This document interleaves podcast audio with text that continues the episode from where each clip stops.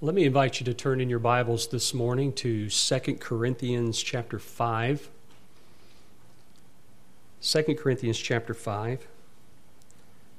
And this morning we're going to look just at one verse. It's found in verse 21. This week marks the final week leading up to the crucifixion of our Lord. As you read the gospel accounts, it gives us a good understanding of what that week entailed. For example, on Saturday, Jesus would have arrived in Bethany. He would have stayed with Mary and Martha and Lazarus. On Sunday, crowds would have gathered in Bethany to hear him teach. As he taught, he predicted his death, and then he visited the temple. On Monday, he rode into the city of Jerusalem to the hosannas and the praises of the people who had proclaimed him as their Messiah. And he also cursed a fig tree. And then on Tuesday, he gives the lesson from the fig tree to his disciples. And then he goes back into the temple and he cleanses the temple of the money changers. On Wednesday, he both taught the people as well as rebuked the religious leaders while the Sanhedrin plotted to kill him. That evening, he ascended the Mount of Olives and he taught the disciples about his second coming. On Thursday, Peter and John prepare for the Passover, and that evening, Jesus and his disciples ate the Passover meal. Also, during supper, he washed the disciples' feet. And he delivered his farewell discourse in the upper room. After the meal, they sang a hymn. And then they left the upper room. They passed through the city of Jerusalem. They went out the eastern gate, north of the temple. They descended the slope of the Temple Mount. They crossed the Kidron Brook, and while crossing that Kidron Brook, they would have seen blood in the stream from the thousands of lambs that were slaughtered for Passover. And then he ascended the Mount of Olives. They stopped for a brief time on the slope of the Mount of Olives where Jesus had warned his disciples about their impending defection. Then they arrived at the Garden of Gethsemane. And this is where Jesus interceded with the Father and later taken prisoner. And so on Friday, after he was taken prisoner, he spent the rest of his time between two trials, a religious Jewish trial and a secular Roman trial. It was also during this time that Peter denied Jesus and the rooster crows. Following those two trials, he was condemned to death on a cross. Also, Judas comes in, changing his mind at what he had done and betraying the Son of God. He returns the silver, and then he goes out and hangs himself. Pilate questions Jesus. He sends him then to Herod Antipas. Herod questions him and then sends him back to Pilate. Jesus appears before Pilate the second time, and now he's condemned to die. Well, the process that follows at this point is he is mocked, beaten, and then he's marched to Golgotha, where he is crucified between two thieves.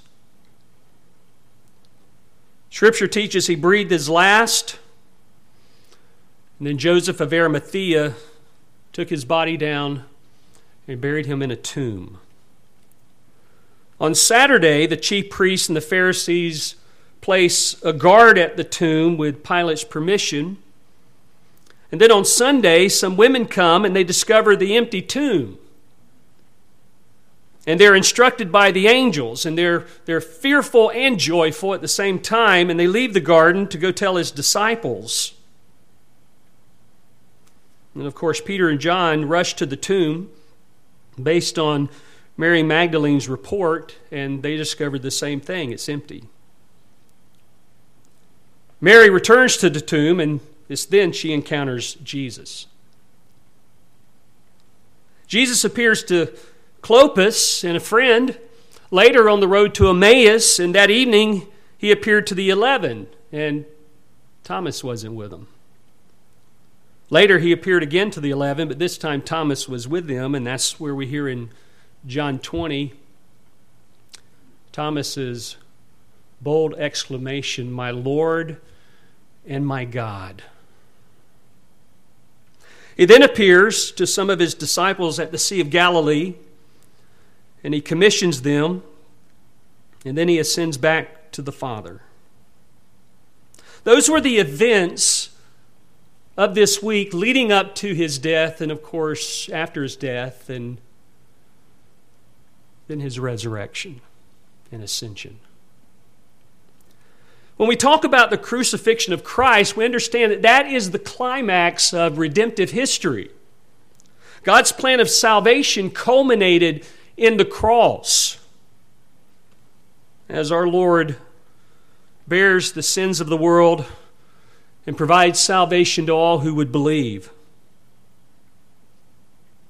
As we look at 2 Corinthians 5 this morning, for our text, we understand that this verse is composed of 15 Greek words. It gives us the purpose of the crucifixion from God's standpoint.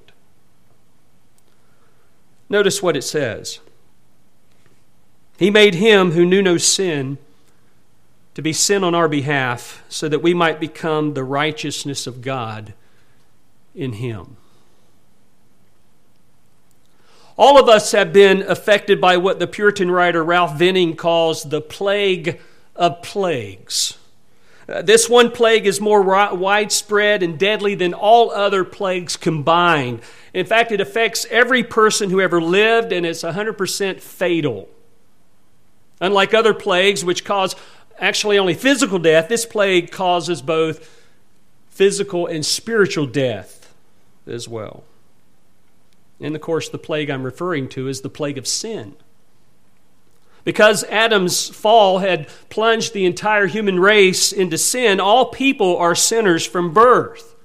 We know that because Psalm 51:5, David says, "Behold, I was brought forth in iniquity, and in sin my mother conceived me." And he was not talking about a sinful relationship that his mother had. No, he was talking about that all are sinners from birth, actually from conception.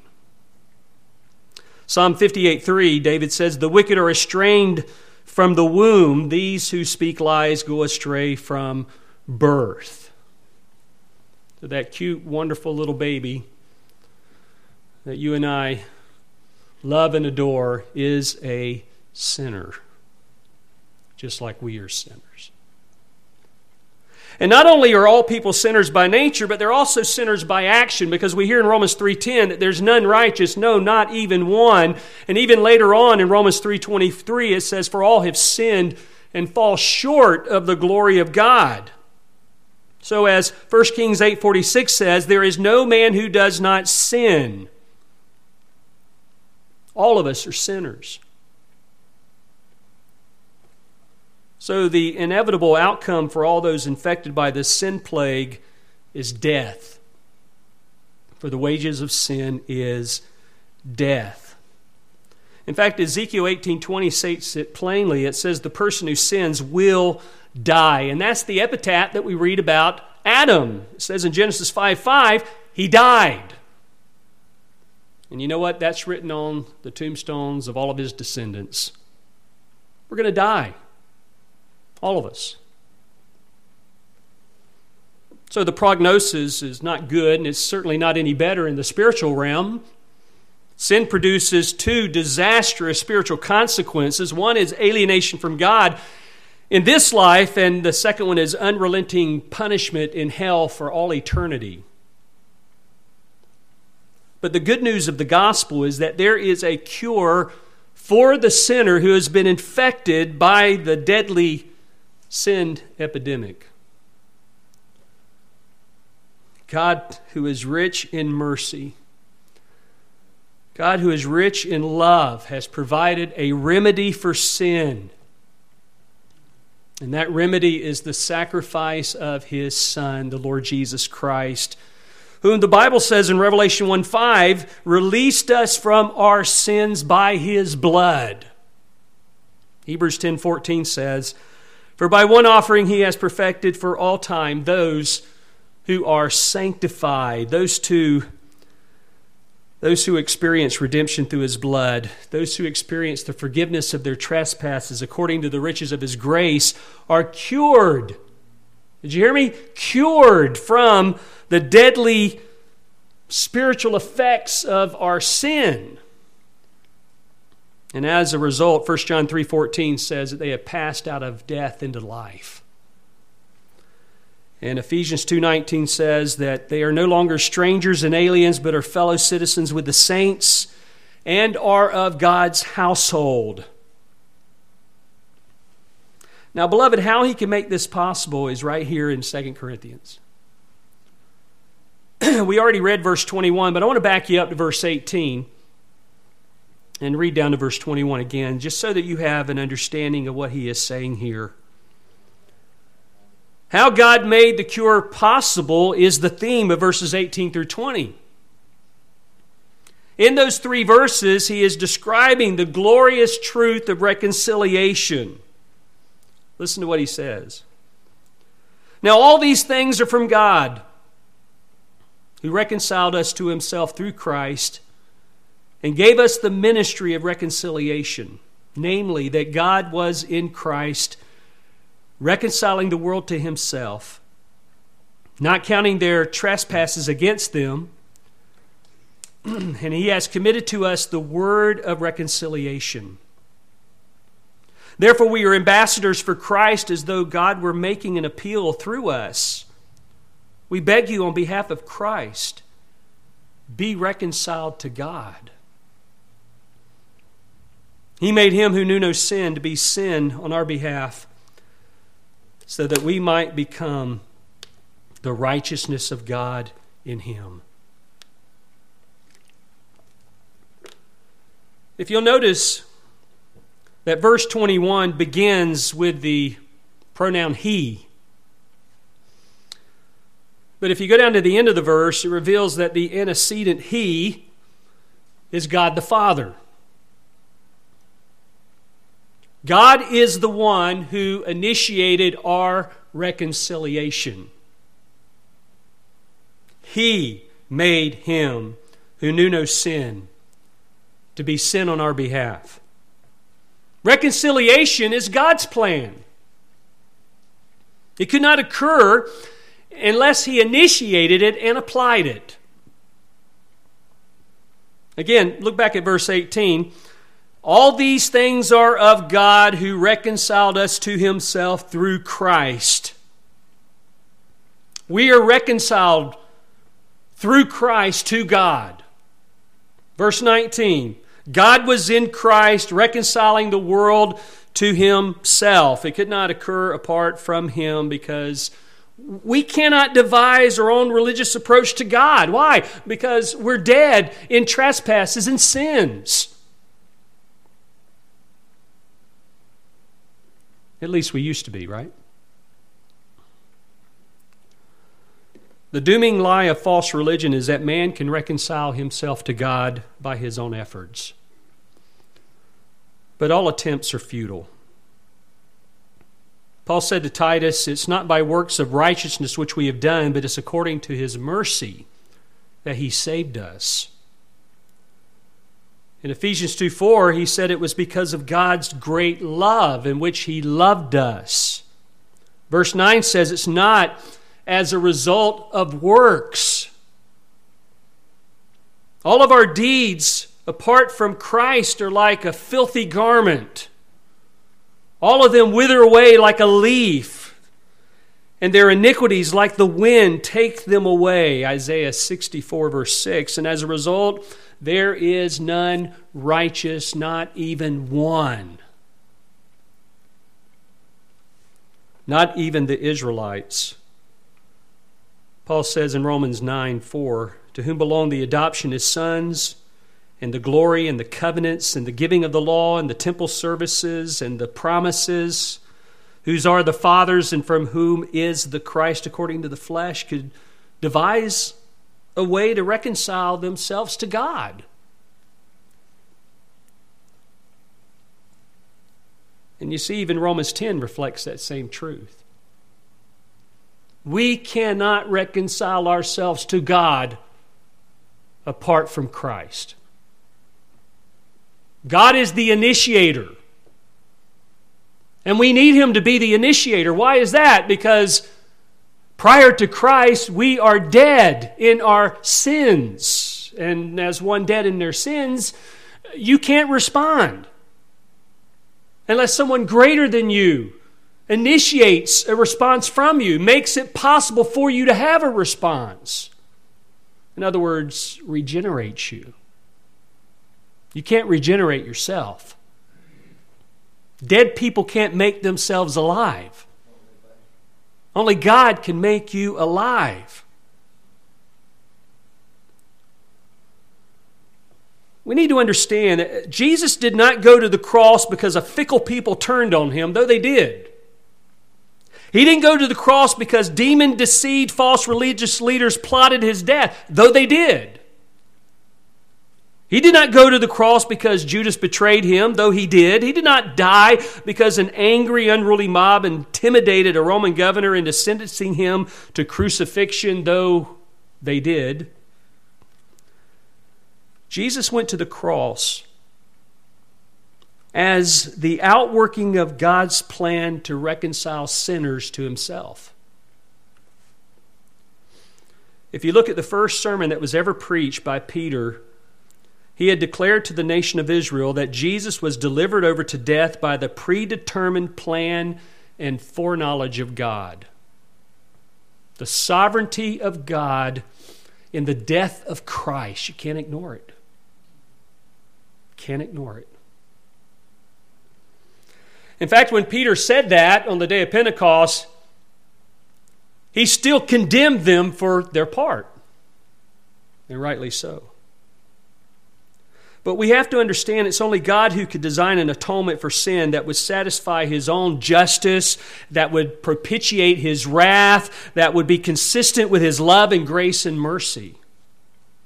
Only God could conceive such a plan. Philippians 2:8 tells us that being found in appearance as a man, Jesus humbled himself by becoming obedient to the point of death, even death on a cross. Only God knew what it would take to rescue sinners from the domain of darkness and transfer them to the kingdom of his beloved Son, making them qualified to share in the inheritance of the saints. Only God knew how to make sinners who are deserving of hell acceptable in his sight and fit to spend eternity in his presence. Only God could do that. So we need to understand then this whole issue of reconciliation. It's initiated by God, and it actually flows out of his love. I mean, it's because he so loved the world, right? Because he so loved the world, he gave his one and only Son. And that whoever believes in him should not perish but have everlasting life, right? This is a demonstration of his own love toward us. As Romans 5:8 says that, and while we were yet sinners, Christ died for us. It was his love. As I was studying this, I was just reminded of this because, you know, I have to confess to you that sometimes when I read things in the news, I hate what I read, obviously, but sometimes I say, you know, Lord, I hate that person. And then I stop and I go, yeah, I really can't hate them. They're unbelievers. They need Jesus. And they're acting like they are because they need Jesus. Because I acted like that before Jesus came into my life. And then I repented of that. But reconciliation, it flows out of his love. God is rich in mercy. God is rich in love. And it tells us in Ephesians 2:4 that even when we were dead in our transgressions, he made us alive together with Christ.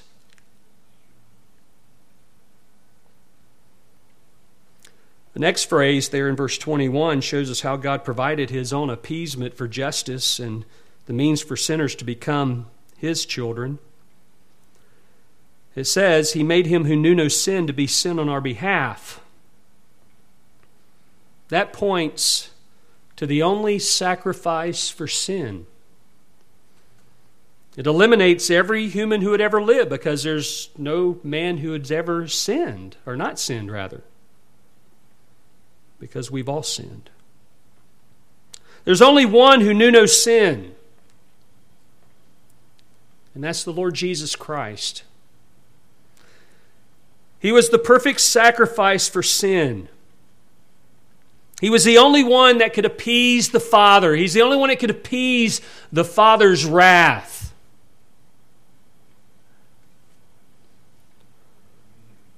And so for him to be able to appease the wrath of God, that tells us something about him, doesn't it? He made him who knew no sin. Jesus is without sin. He never has had any sin. He never could sin. If he could sin, he wouldn't be God. Now, I know when we were in Mark 1 and dealing with the temptation of Christ that different questions come up about that. How could he genuinely be tempted if he couldn't sin? I don't understand all of that. But I do know this. You can be tempted and not sin. Can't you? Do you think that every time you're tempted that you have to yield to the temptation? I mean, even take James chapter 1. James chapter 1 talks about trials and temptations. It talks about how we receive the word. It talks about true and undefiled religion before God. And in that chapter, the first 12 verses are talking about trials. It's interesting that the word for trials is the Greek word parasmos. It's the noun form. But then when you get to verse 13, it talks about temptation, and that's the verb form. It's paradzo. So he's essentially talking about the same thing, but understand it this way. By going to the verb form in verse 13 and following and talking about temptation, he's essentially telling us that if we failed the trial, it has now become a temptation. It has now become a solicitation to evil. And the Bible says in verse 13 that God cannot be tempted by evil. If he can't be tempted by evil, he doesn't tempt anyone to evil either. In fact, Psalm 23 tells us that he leads us in righteousness. And never should any of us blame God for our sin. But you know, the passage is actually saying something else. It's only apparent in the Greek. It's not apparent in the English.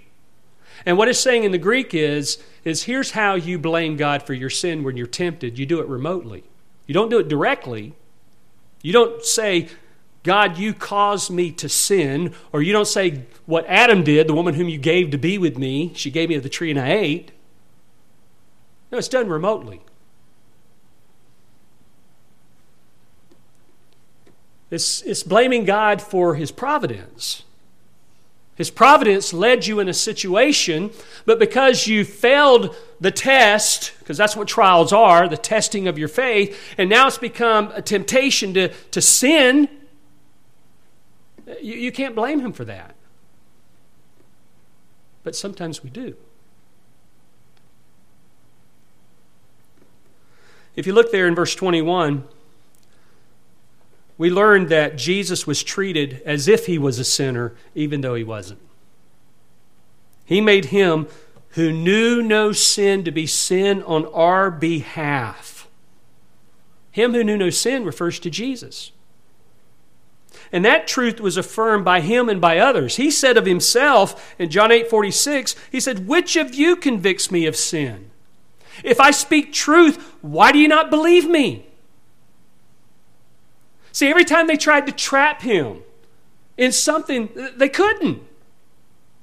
So they had to make things up. Isn't that how it usually works? When someone can't trap you in something, they can't get you to fall, they can't get you to join them in their little sin parade right there, they have to make something up. Let's make sure that they can only make it up, right? and they really have nothing that sticks. Part of being blameless or unblameable is that they could come up with the accusations, but it doesn't stick because it's not true.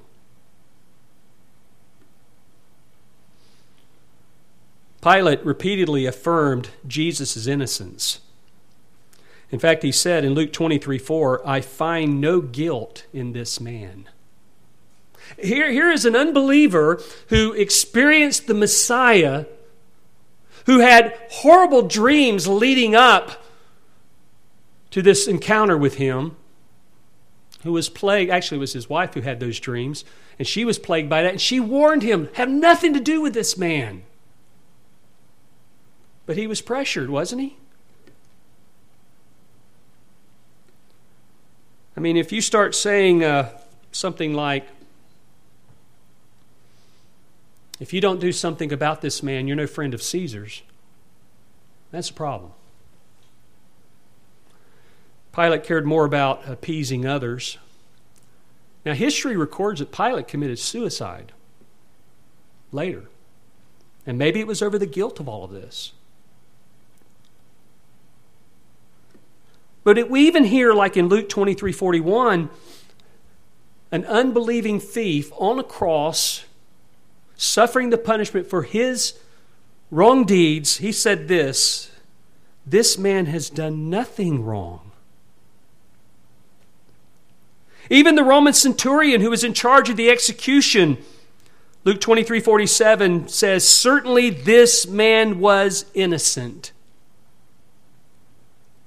See the testimony that you hear about Jesus? He knew no sin. See, if he sinned, people would see it. Somebody would see it. Somebody would eventually know about it, you know?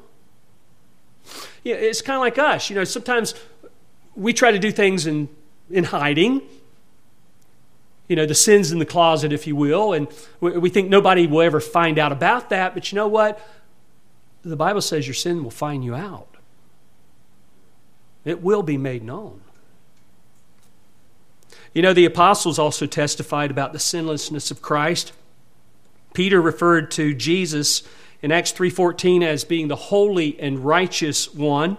And even in his first epistle, he declared that Jesus was unblemished and spotless. He says in chapter 2 and verse 22, he committed no sin. In chapter 3 and verse 18, he refers to him as being just. He was without sin. Even in 1 John 3:5, the Apostle John said about Jesus, in him there is no sin. So how can we come up and say that Jesus could sin? Hebrews tells us in chapter 4 and verse 15 that we do not have a high priest who cannot sympathize with our weaknesses, but one who has been tempted in all things as we are, yet without sin. And why is that? Well, chapter 7, verse 26 of Hebrews says, he is holy, innocent, undefiled, separate from sinners, and he's exalted above the heavens. That's our Savior this morning. Worthy of worship, right? And I hope this morning that that's what you have been giving him, and that you're still giving it to him now as you are listening to his word. You're giving him worship. After presenting Jesus as the absolute holy substitute for sinners, if you look down back at verse 21, the text makes the remarkable statement that God made him to be sin. Here's the one who had no sin, but God made him to be sin. That doesn't mean that Christ became a sinner. That's what we hear in the Christian media today. That certainly goes against everything Scripture teaches. One commentator says, as God in human flesh, he could not possibly have committed any sin or in any way violated God's law. He was the unblemished lamb while on the cross, personally guilty of no evil. Even Isaiah 53:4-6 describes the only sense in which Jesus could be made sin. Listen to what it says. Surely our griefs he himself bore, and our sorrows he carried, yet we ourselves esteemed him stricken, smitten of God, and afflicted. But he was pierced through for our transgressions. He was crushed for our iniquities. The chastening for our well-being fell upon him, and by his scourging we are healed. All of us like sheep have gone astray. Each of us has turned to his own way.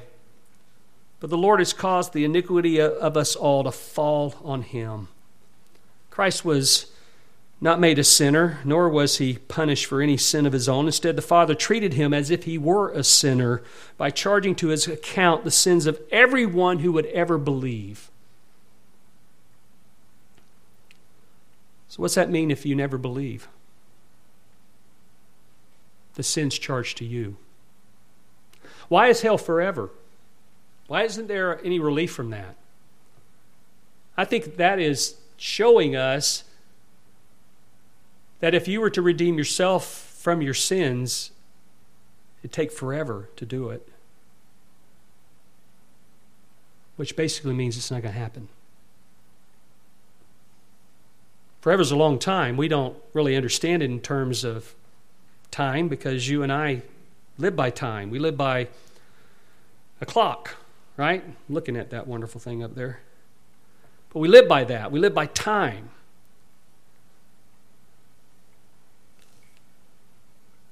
And so forever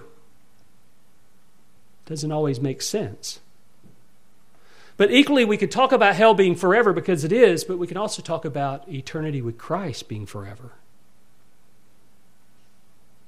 Because when that glorious day comes and you, through death, cross into the wonderful doorway that leads you to the Father, you will be in his presence forever. Forever. You won't have any sin. I'm looking forward to that, aren't you? No sin. No more of this flesh to fight with. No more of impure worship. And what I mean by that is you may have had this happen already to you this morning, that you're worshiping the Lord and all of a sudden an impure thought comes in your mind. And where in the world did that come from? It's your flesh. It's your flesh. Why do you think Paul cried out, "Oh, wretched man that I am"? He saw it. The one who lived a sinless life died a sinner's death, estranged from God and the object of wrath. He was treated as a sinner in his death. It's really crucial to understand that the only sense in which Jesus was made sin was by imputation, because he was personally pure. He was personally holy.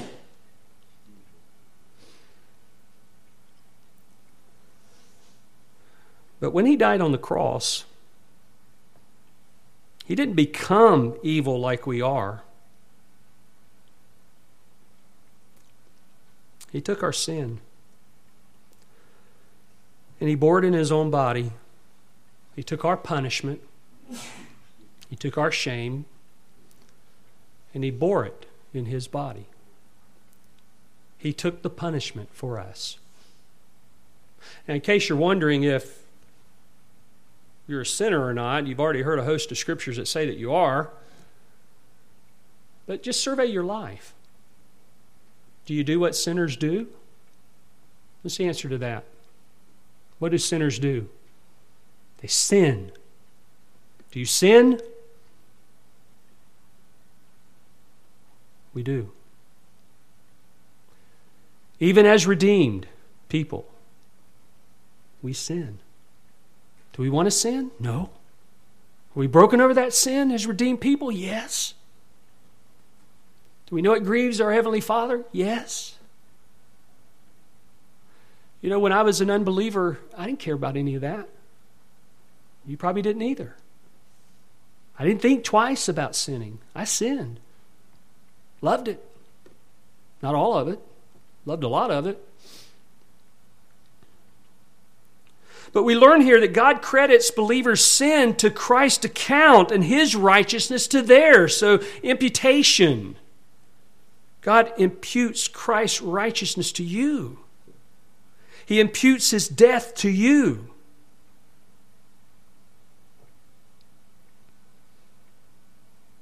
There's no way that we can be reconciled to God on our own. No one is able to, according to Galatians 3:10, abide by all the things that are written in this book to perform them. I mean, think about it. If you violate even one precept of the law, that right there warrants eternal punishment in hell. You break one commandment, you broke them all. Now let me ask you again, are you a sinner? You broken any of the commandments? You ever lied? You ever stolen anything? Ever looked at lust? Someone? Opposite sex? See, someone would come back and say, well, I've been tempted to do that, but I didn't do it. And as I said a while ago, temptation is not the sin. It's when you yield to it. You can be tempted to do those things and not give in to it. Be tempted to do a lot of things and not give in to it. But I wouldn't go around playing with it. I don't go to bars anymore. I've been out of them almost 40 years. And some would say, well, you could go there and witness to people. Well, knowing my past, I probably wouldn't do that. Probably join right in with them. Honestly, I don't think I would do that. But why would I want to put myself in the place of temptation? See, I'm just going to say this and move on because this is something that needs to be said in terms of liberty. When we exercise our liberty in front of people, we really don't know what's going on in each other's lives, do we? We don't know what the past was like. So if a Christian exercises its liberty, says, I have this liberty to do this, and let's just say drink alcohol, and they want to do it in front of me, they don't know my past. My past was I was an alcoholic. My past was I was a drug addict. That was my past. That's not my present. And hasn't been for almost 40 years. But again, why would I want to put myself in a place of temptation? Put myself in that place where I could fall. So if you violate even one precept, the law would warrant eternal punishment in hell. One writer says, the entire human race is cursed and unable to do anything to lift that curse. Therefore, the only reason believers can be reconciled to God is because Christ redeemed us from the curse of the law, having become a curse for us. For it is written, cursed is everyone who hangs on a tree. Were it not for the fact that while we were still helpless at the right time, Christ died for the ungodly, no one could be reconciled to God. Without Christ's sacrifice, without Him becoming sin on our behalf, we couldn't be redeemed. That leads to the last part of verse 21, the purpose. The purpose of reconciliation is right there. Why did He do this? So that we might become the righteousness of God in Him. The people of reconciliation are those chosen in Him before the foundation of the world. He made Him who knew no sin to be sin on our behalf so that we might become the righteousness of God. That's a henna purpose clause in Greek. It's so that, for the purpose of, is what it means. Jesus did this so that you could have this. He became sin for you and I so that we could become the righteousness of God. Because apart from that, that wasn't going to happen. And His righteousness, as I said earlier, is imputed to us. That's a wonderful, beautiful picture because we don't see ourselves always like that, do we? We're righteous. We're holy. Now we just got to get our practice to match our position, right? That's where the problem lies. Because we carry around this corpse called the flesh, this body of death Paul refers to. We carry that around. And that's what brings us down. Not the work of the Spirit. You walk in the Spirit, you're not going to sin. Galatians 5:16 says, walk by the Spirit, and you will not fulfill the lust of the flesh. That sounds like to me, you're not going to sin when you're walking by the Spirit. You see, when you read that in Galatians 5, and then he goes into the works of the flesh, and then right after that he goes into the fruit of the Spirit, what's illustrative of that whole passage there is that the works of the flesh you want to restrain. You don't want to restrain the work of the Spirit. You don't want to restrain love, joy, peace, long-suffering, kindness, goodness, faithfulness, gentleness, and self-control, right? You don't want to restrain that. And if you're Spirit-filled, you don't really need a law that says don't beat your wife with a club, right? You don't need anything like that. You don't need a prohibition because you're walking in the Spirit.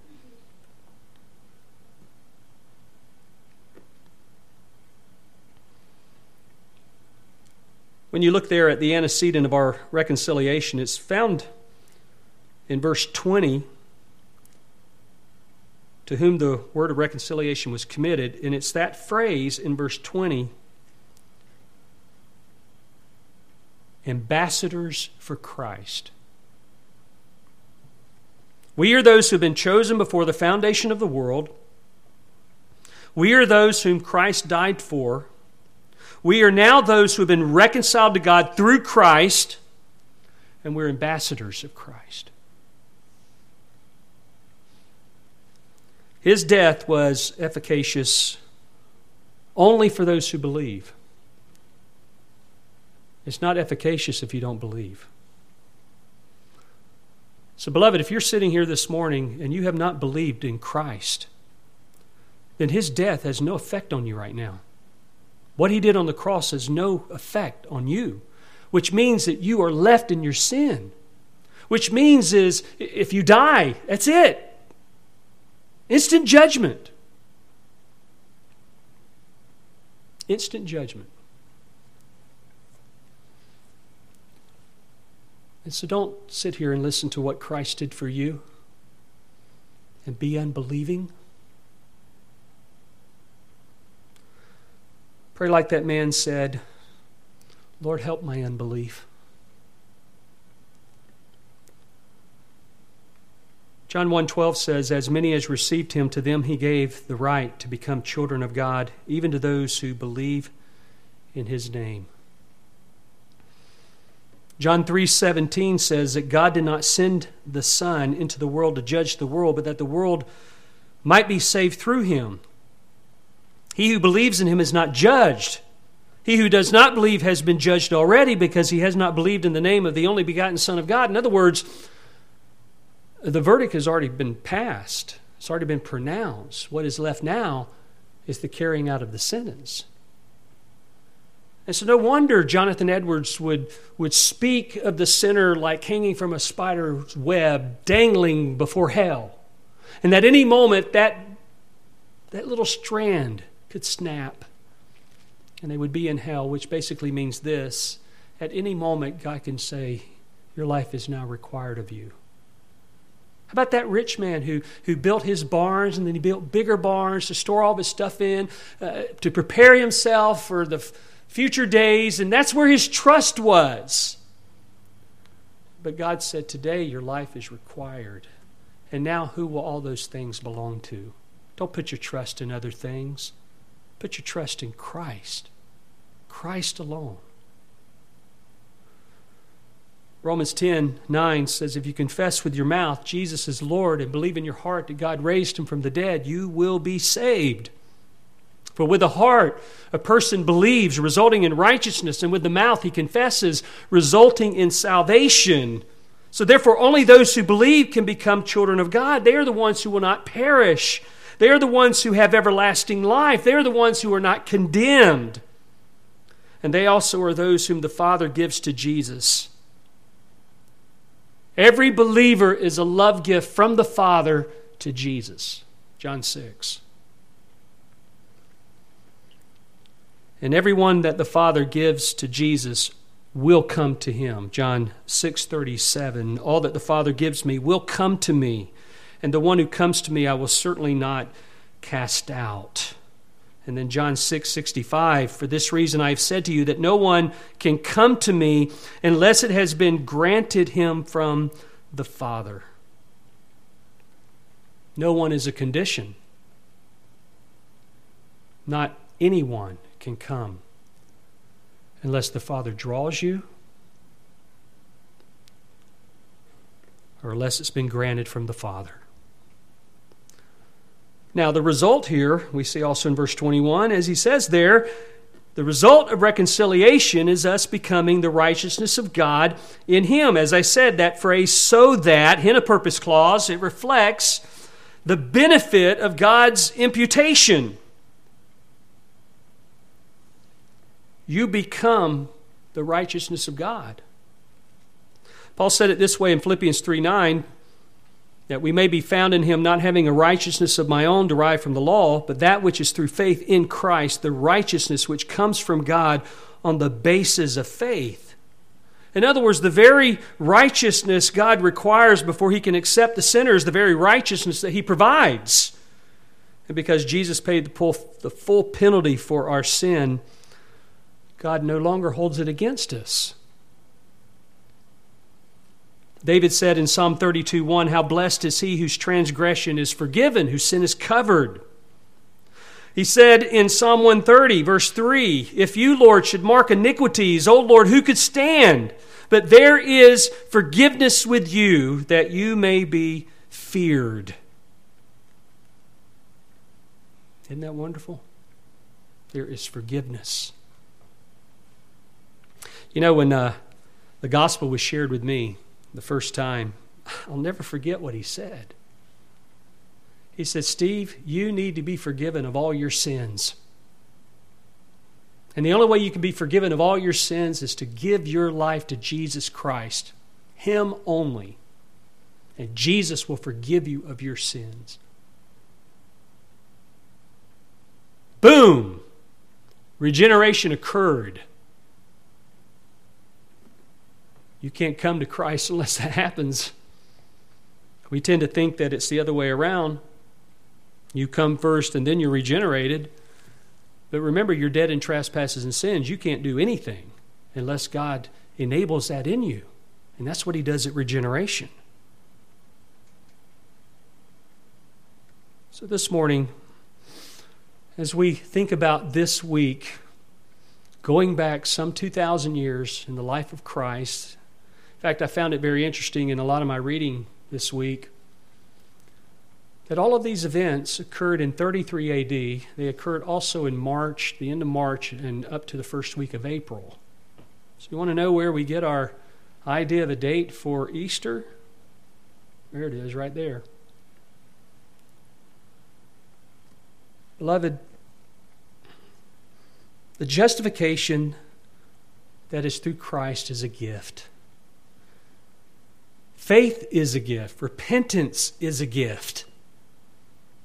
And it's from God. Not something that you can stir up yourself. Not something that you can do on your own. Though we tend to think that we did. And really from a human perspective, if somebody asks you, how do I become a Christian? Well, you got to repent. You got to confess Christ. You got to come to Christ. And from a human perspective, it looks like it's you. But from a divine perspective, it's God granting that to you. He grants you repentance, 2 Timothy 2:24. He grants you faith, Ephesians 2:8 and 9. And so therefore, Romans 3:24, we become justified as a gift by his grace through the redemption which is in Christ Jesus.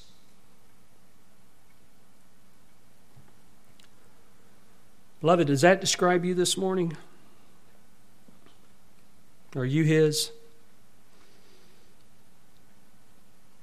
I hope that you are. And I pray with all my heart that God will open your heart to give heed to what we just heard and all for his glory. Father, we thank you for your word today. We thank you for what we're reminded of. and the sacrifice that Christ paid on our behalf so that we might become the righteousness of God in Him. We acknowledge, Lord, that we could not do this ourselves, that You have done this in us. And so, Lord, do this in others here this morning, we pray. And all God's people said.